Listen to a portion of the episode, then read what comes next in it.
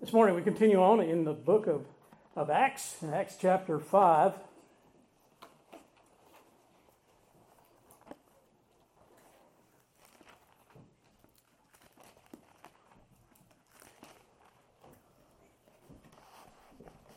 And this morning we're going to be looking at the, the doctrine of God's providence.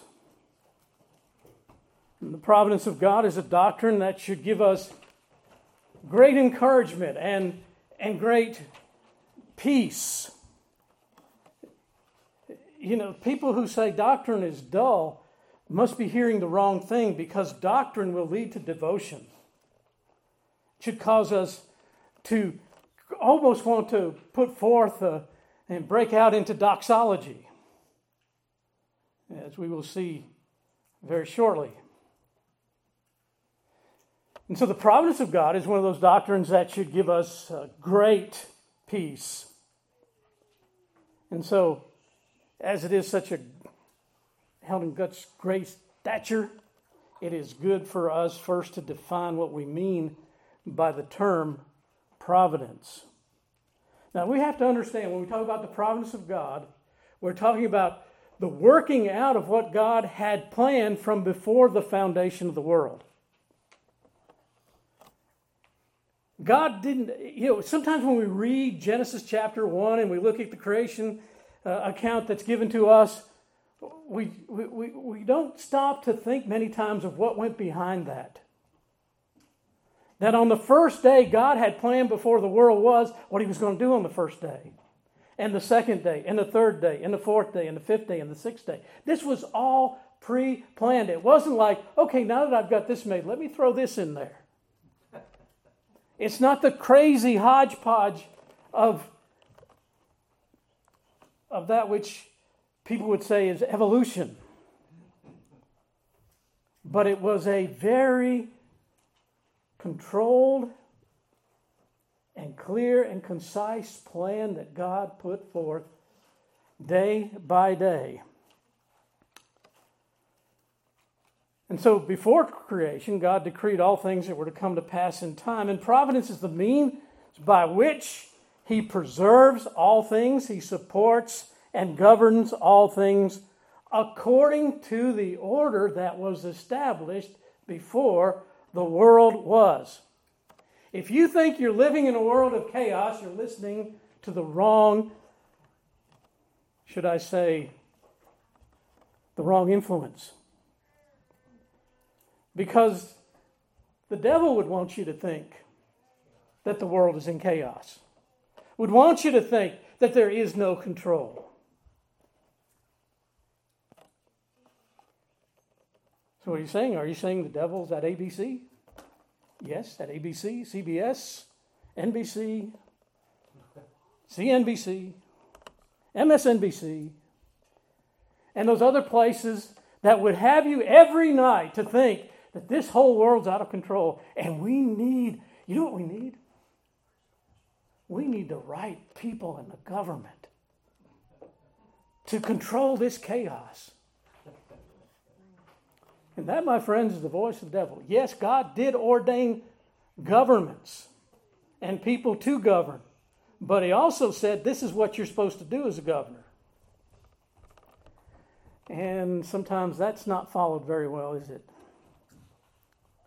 So, providence is the means by which God preserves, supports, and governs them, all things according to the order He established before the world was. And if that doesn't begin to give you a sense of how awesome, how amazing our God is, then again, something is not connecting right in your own mind. The word Providence comes from the Latin. The prefix pro means before. And the Greek in the Latin video, which we get our word video from, means to see. And so literally providence means to see before. Why is this important to us? Well, first and foremost, it's about God. And it impacts our lives moment by moment, day by day. And even of more value, it helps us to see that God didn't create without plan or purpose. Again, just as the days of creation were orderly and carried out according to the previously decreed plan of God, so also is the purpose and preservation of that creation. That creation would have purpose and planning. Now, understand as we talk about this, first of all, it's very hard to fathom, isn't it? Because we are so bound by time and so much a part of creation that we have a hard time dealing with a creator. And the ability to conceive of things before time and before creation. We say something happened before creation, before time, we're we're immediately out of our realm of understanding because we're out of our realm of experience. We are marked by time, even to the point where we come out of the womb. We are marked by, t- marked by time on conception. And then the nine month gestation. And then the day that we are born, it is marked down even down to the minute. And when we die, the death certificate gives the day, the time, and the minute. And then when we are placed in the ground, we have a stone that marks the time by which we live. We are always in time. And so when we think of a time when there was no time, or it gets us scratching our head like Columbo, doesn't it?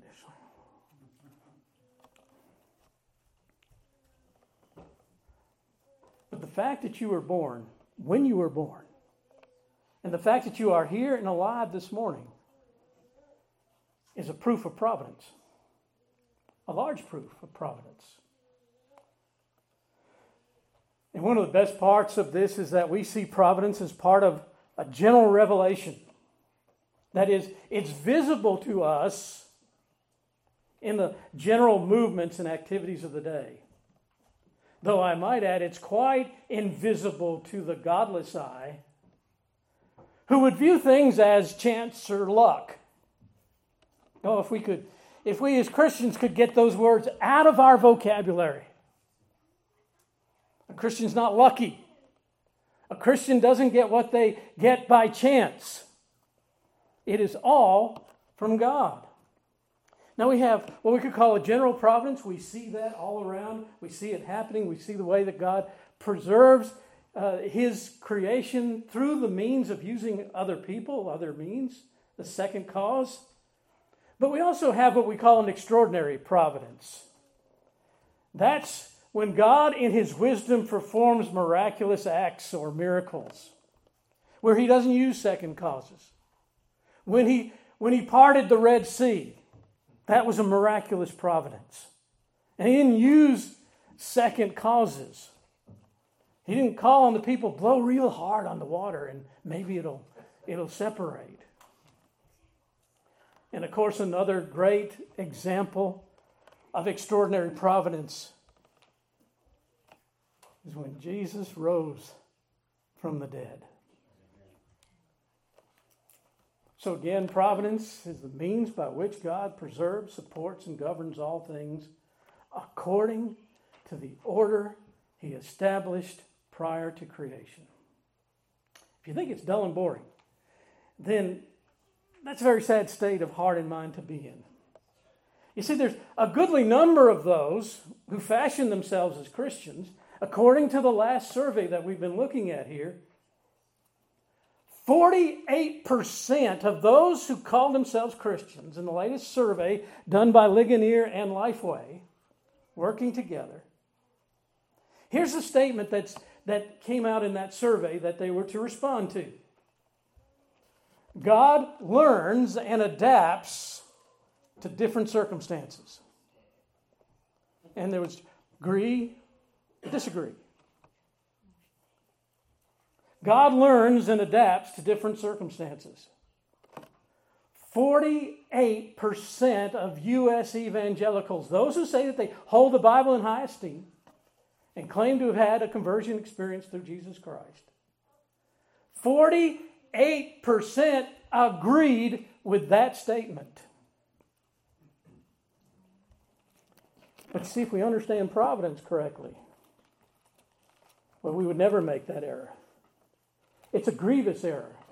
In fact, it's a point to where if you believe that, you have to really wonder if you're saved at all. Because if your God that you believe is just a little bit better version of you, then you don't know the God of the Bible. If you think that, that God is learning, or that by experience God says over time, well, you know, I didn't know that. I'm surprised. Make a note of that. We, will work on that. You and I are surprised, but God, from before the foundation of the world, ordained everything that's going to come to pass. That's what omniscience is all about. But that's a scary thing to think about that almost half of those who say they are believers believe in a God that doesn't exist. How can I have any hope, any confidence in a God who doesn't know what's happening, who is still having to learn? That's, that's us. That's not Him. I would not pray at night, Oh, Daryl, please save me. Please preserve my life. I wouldn't even pray that about James, who's in a whole lot better position to do that.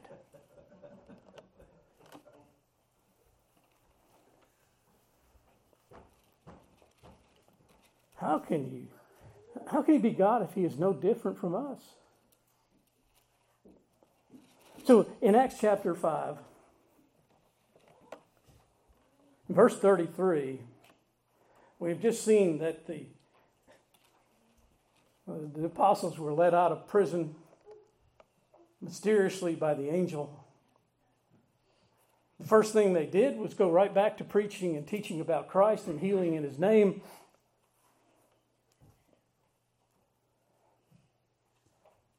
They are brought again before the Sanhedrin, the Jewish leadership, led by the group of the Sadducees.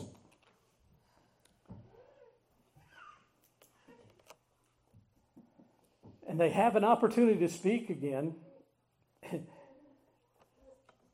in verse 29, you remember we just go over this again, but Peter says, and we ought to obey God rather than men. The God of our fathers raised up Jesus resurrection, whom you murdered by hanging him on a tree. Him God has exalted to his right hand to be prince and savior, to give repentance to Israel and forgiveness of sins. And we are his witnesses to these things. And so also is the Holy Spirit, whom God has given to those who obey him. Now they've, they've made this speech, and what do we have? Well, the response in verse 33 when they heard this, they were furious and plotted to kill them. They were furious and plotted to kill them.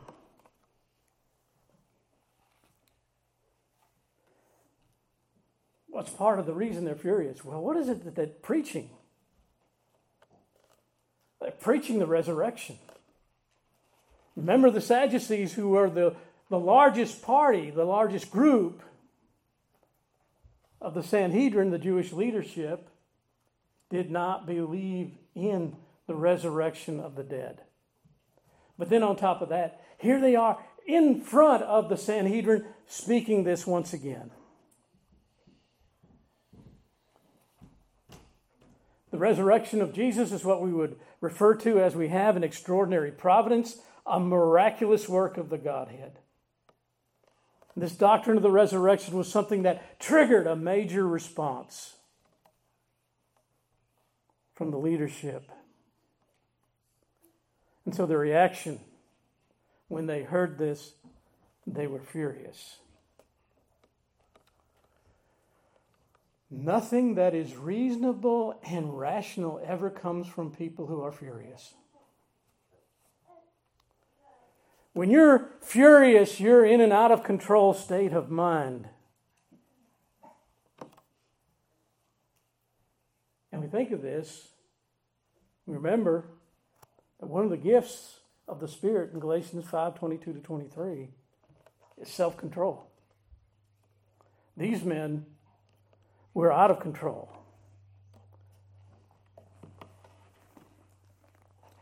And in that state of mind, the only conclusion that they could come to would be an irrational conclusion.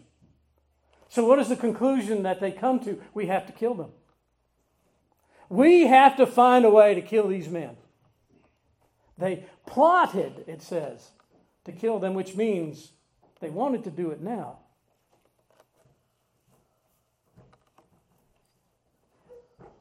Now, we see this same reaction, this same behavior in chapter 7. They come to the same conclusion, and this time they actually do kill. They stone Stephen, who had been giving the whole history of God's redemptive work and brought it to this point in Jesus Christ. And in chapter 7 and verse 54, and when they heard this, they were cut to the heart, it says here in the New King James. But it's the same word translated here in chapter 5 as furious. They were furious, they were cut to the heart. You can perhaps imagine that this scene, you might even hear coming from a number of those chanting together death, death, death. And a discussion of how they would do it and where they would do it. Now, in the midst of these howling hyenas, there's one who stands up in verse 34. And one of the council stood up, a Pharisee named Gamaliel, a teacher of the law, held in respect by all people. And he commanded the apostles to be put outside for a little while. This is a very wise man. He's one of the most revered teachers in all of, his, of Jerusalem. He is of the minority party of the Pharisees. He's the same man who would be the instructor of one Saul of Tarsus. And he commands the, the apostles to be removed from the room. And in verse 35, we hear, He said to them, Men of Israel, take heed to yourselves what you intend to do regarding these men. For some time ago, Theudas rose up, claiming to be somebody. A number of men, about 400, joined him. He was slain, and all who obeyed him were scattered and came to nothing. And after this man, Judas of Galilee rose up in the days of the census and drew away many people after him. Judas, in the days of the census, we see that in Luke chapter 1 about Cyrenius the governor coming up with the census that would eventually move Joseph and Mary to Bethlehem. That's the same census. Why? Because the census is the first step to taxation. This man, Judas of Galilee, rose up in the days of the census and drew away many people after him. He also perished, and all who obeyed him were dispersed. Now I say to you, keep away from these men, let them alone. For if this plan or this work is of men, it will come to nothing. But if it's of God, you cannot overthrow it, lest you be even found to fight against God. So he mentions two attempted movements by two men who were self proclaimed messianic figures. There's a lot of that that went on. People who claim, and there is today. They say on any given day in California, there's at least 50 people who are claiming to be Christ.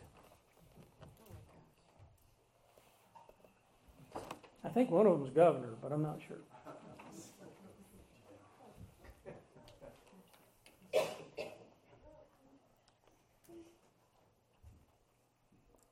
He says what became of these movements. And based on this, he gives the instructions that we found there in verses 38 and 39. But let's notice this, as we have mentioned before, when the when the Sanhedrin got together, there was never any mention about God. He is the first one in this group to actually say something about God. But here also we see the providence of God at work. Remember, the providence of God preserves, supports, and governs.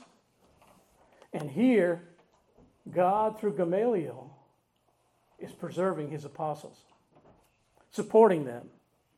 And he does this by just one man standing up in the midst of an out of control leadership group.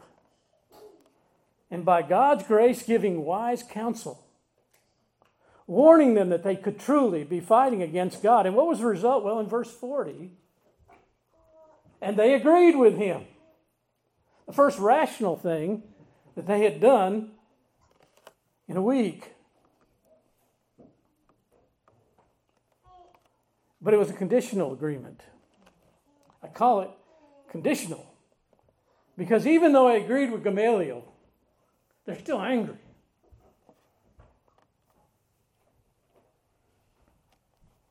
Remember when Ahab, he changed his clothes with the other king, gets in his chariot, he rides along, and everybody's looking for Ahab. And they don't see him. All the archers got, have their, their bows drawn and they're ready. Whenever he, they see him, that's the one they're going after. And they don't see him. Well, these fellows had come to shoot their arrows at something. And so one of them, as you know, in the King James, drew a bow at venture. Just out of frustration, he lets it fly. Of course, directed by God, it lands right in between the joints of Ahab's armor, kills him. But it's that frustration. We came here to do something. At least we'll shoot it one time. Well, these men were so angry at the apostles for going against them. We've got to do something. We can't just say, all right, you're all free to go.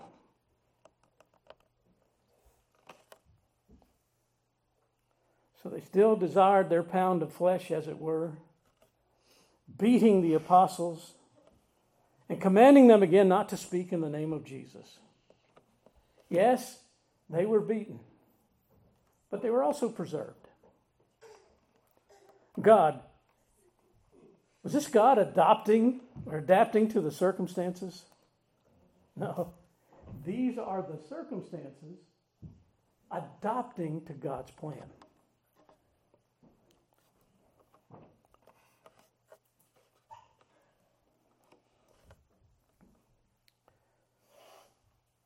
The circumstances were the putting of the apostles to death. The plan of God was the preservation of the apostles at that time. Gamaliel's advice was based upon the fact that in previous movements, the head of that movement was killed. And so the movement dispersed because the leader died. But here, with Christ, the decree of God from before creation was that he would rise from the dead. And someone said, well, yeah, they were protected, but they were also beaten. That's true. How were they beaten? Well, if we look at 2 Corinthians chapter 11 and verse 24, talk about having things down to a science.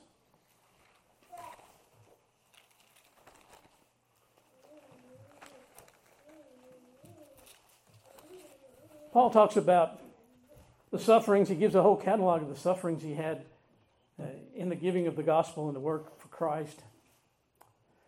In 2 Corinthians 11 and verse 24, he says, From the Jews, five times I received 40 stripes minus one.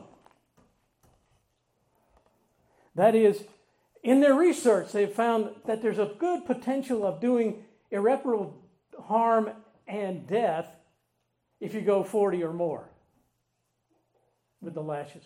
So you got 39. This 39 seems to be the safe number. And so these apostles, we can't help but think that was a practice of the time that they all received 39 stripes. That's a terrible thing. 39 times that whip went across their backs. That's a terrible thing. But notice verse 41. So they departed from the presence of the council, rejoicing that they were counted worthy to suffer shame for his name. And daily in the temple and every house they did not cease teaching and preaching Jesus as the Christ. In the providence of God, they had come to see this treatment from the Sanhedrin as a sign of the reality and power of the truth that they were proclaiming, rejoicing that they were counted worthy to suffer shame for his name. Instead of the events silencing them, it emboldened them and made them speak even more.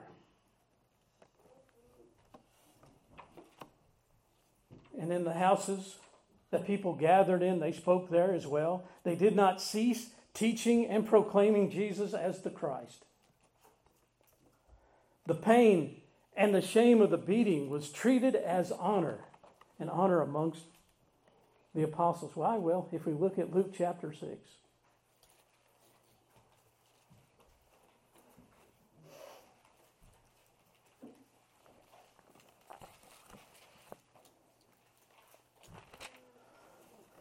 Luke chapter 6 and verse 22.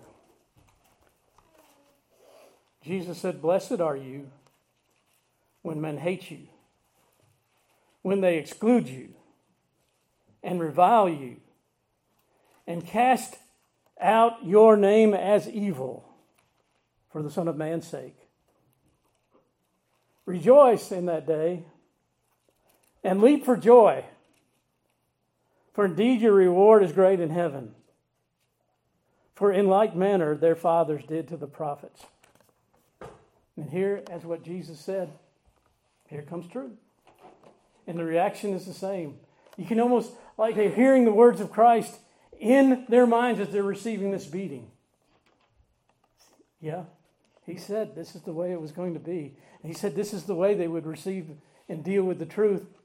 And they rejoiced rejoiced over it. So as we as we look at this, there's four things that we can we can come from, away with from this.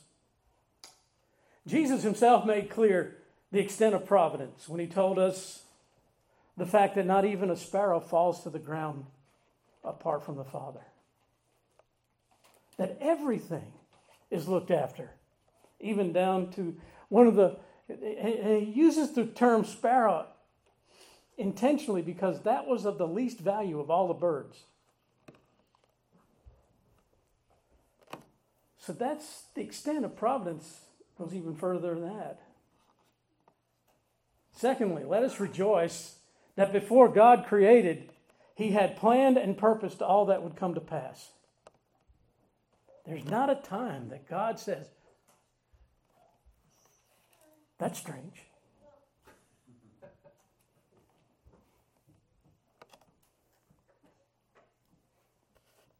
Even when he looks at Boy George.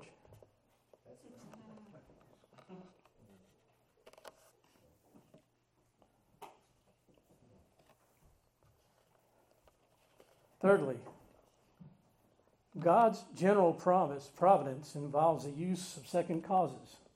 In essence, the first cause was God saying, I'm going to preserve my apostles for this time. The second cause that he used, the means, was Gamaliel.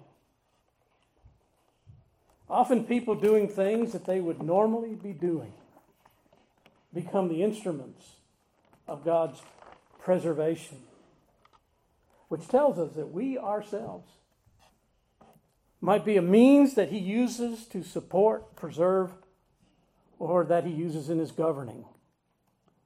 We are part of His plan for preserving the truth. You might think that sitting here today, you're doing something in the moment.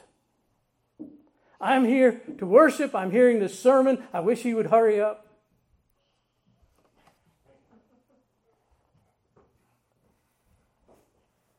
But the truth is going forth. And in the providence of God here, then, if the truth is going forth, what? The truth is being preserved. And it's not only being preserved for this generation, but for the generation that follows us. We here today are not only responsible for what we're hearing today and the moment and preserving that, we're not just preserving it for ourselves, but we have a responsibility to the next generation. God, in His providence, is using us for that very purpose. So that no one here would be part of that 48% that think God is a learning God, an adapting God.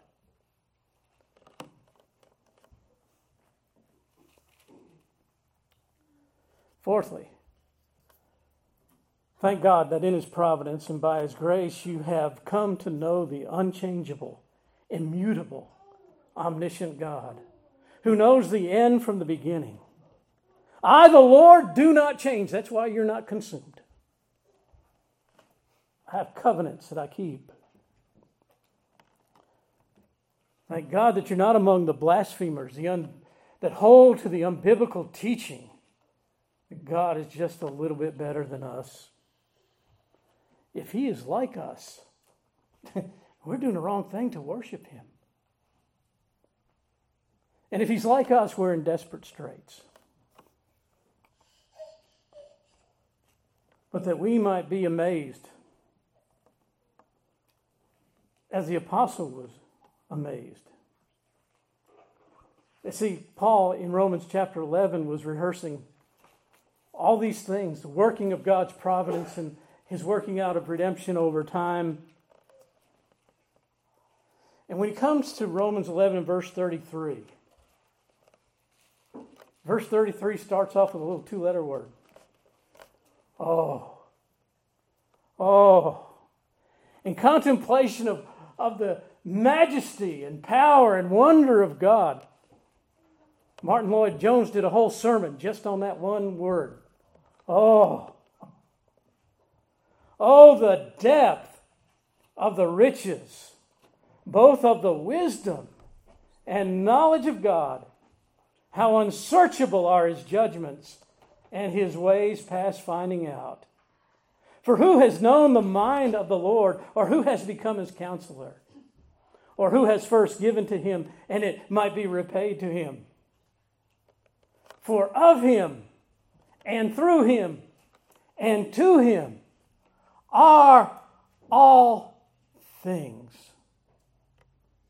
Not a few things, not some things, but all things. To him be glory forever.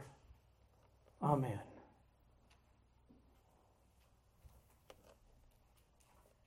He didn't write that because he had a God that was just like him.